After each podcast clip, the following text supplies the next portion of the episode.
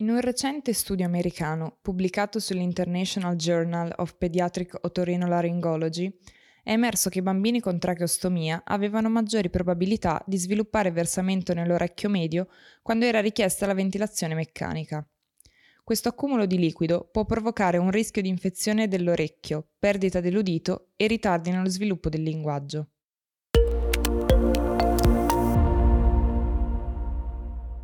Negli Stati Uniti ogni anno sono diagnosticati più di 2 milioni di casi di versamento nell'orecchio medio, che può verificarsi durante o a seguito di un'infezione respiratoria, a causa di una cattiva funzione della tuba di Eustachio o come risultato di un'otite media acuta. Questo nei bambini è una causa comune di perdita uditiva acquisita e versamenti persistenti possono contribuire a ritardi nello sviluppo del linguaggio.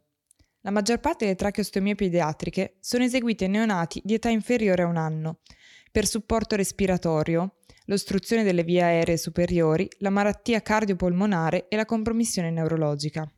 Questo studio si è posto come obiettivo quello di determinare l'incidenza cumulativa del versamento dell'orecchio medio in 24 mesi, tra i bambini dipendenti da tracheostomia che richiedono inoltre supporto ventilatorio. Gli autori hanno quindi ipotizzato che i bambini che necessitano di ventilazione meccanica sviluppassero con maggiore frequenza un versamento nell'orecchio medio rispetto a quelli non ventilati meccanicamente. Nello studio sono stati inclusi 94 bambini con età inferiore ai due anni, con una tracheostomia eseguita tra il 2015 e il 2020 e almeno un esame timpanometrico.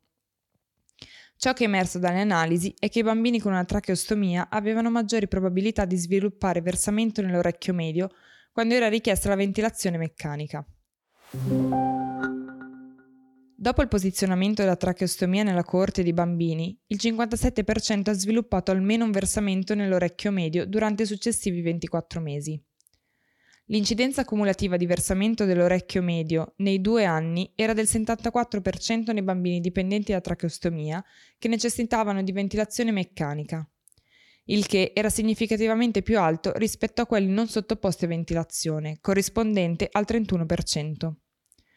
Tra i bambini con una tracheostomia, l'80% dei versamenti persisteva nei successivi esami timpanometrici.